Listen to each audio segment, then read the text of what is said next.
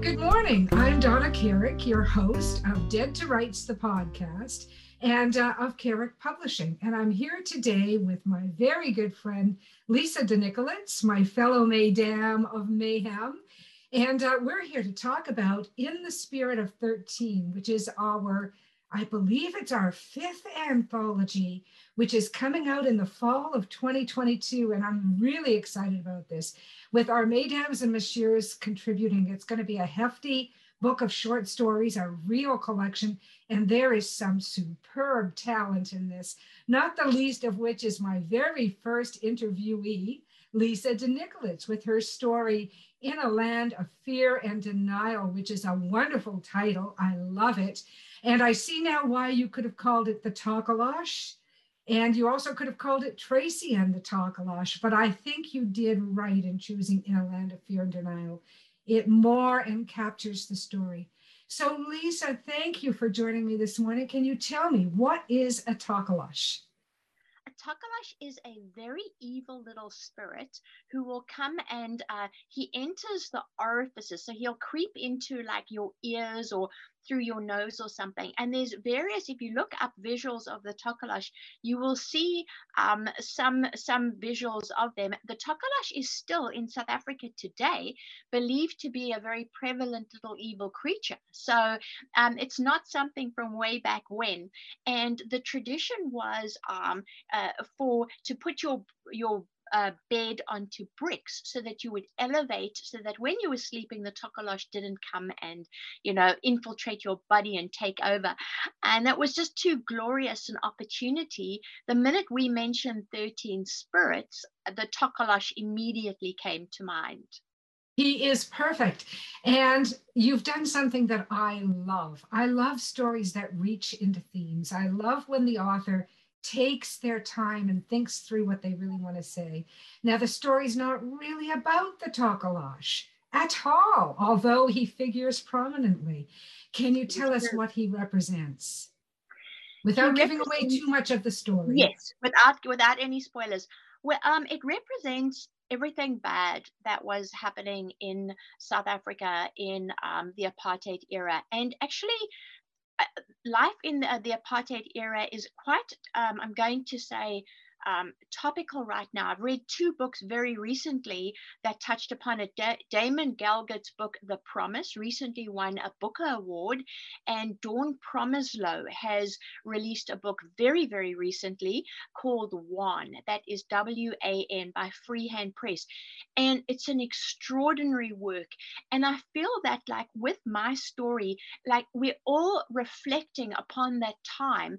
And it's something that we don't want uh, just forgotten because it was a terrible time. And so it's, you know, you don't want to just sort of move on and go, well, that's in the past, because it's by writing about things that we pay homage to people who really suffered in those times. And for people who are just entering the writing world, Lisa's done something really that a good seasoned writer does here. And I want to throw this out there. Nowhere in the story does Lisa preach about the situation.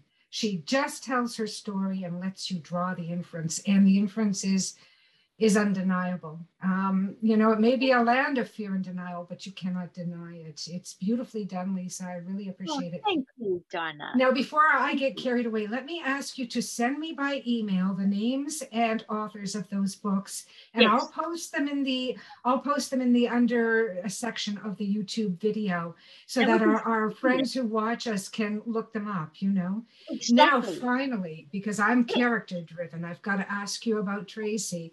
I recognize Tracy. I know Tracy. I know she's in there. Tell us about her.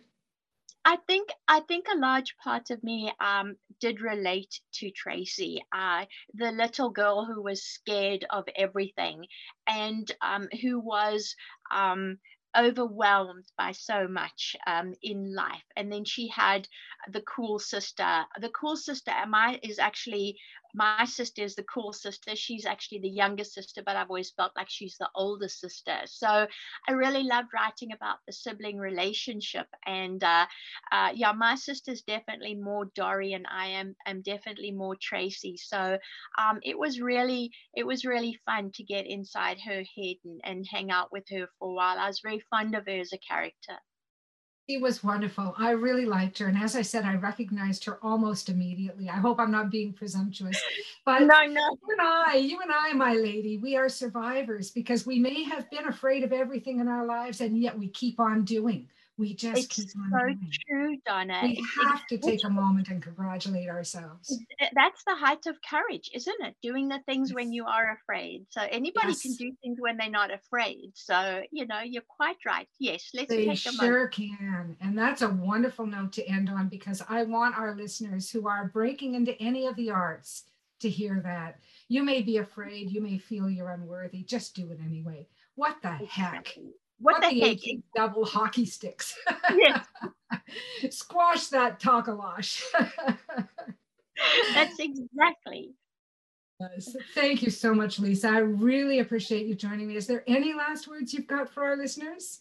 I no, just to say that I'm so excited by our anthology, and it's amazing. Like on anthology number five, like we're an amazing, amazing group, and I am just constantly thrilled and honored to be a part of it. So I just want to thank you and for all your hard work, and to all my my madams. I just love you all, and I truly mean that. Not sort of, sort of you know, just saying. I I truly do. Each member is very close to my heart. We're good friends as as well as writing, co- you know, colleagues. So I feel exactly the same, Lisa. I really do. And thank you. Thank you for always being part of us and uh, a really vibrant part of us.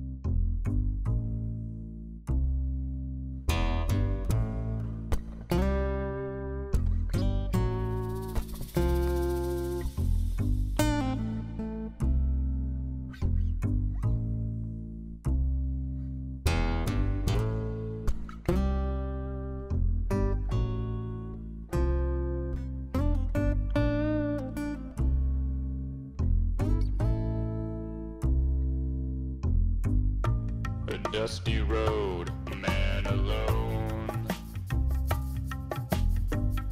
His vital signs go on hold. And I don't know what you've been told. But the years have turned my eyes gold. I told you what you told me. We'd never be in the same boat for free. Yet it rides.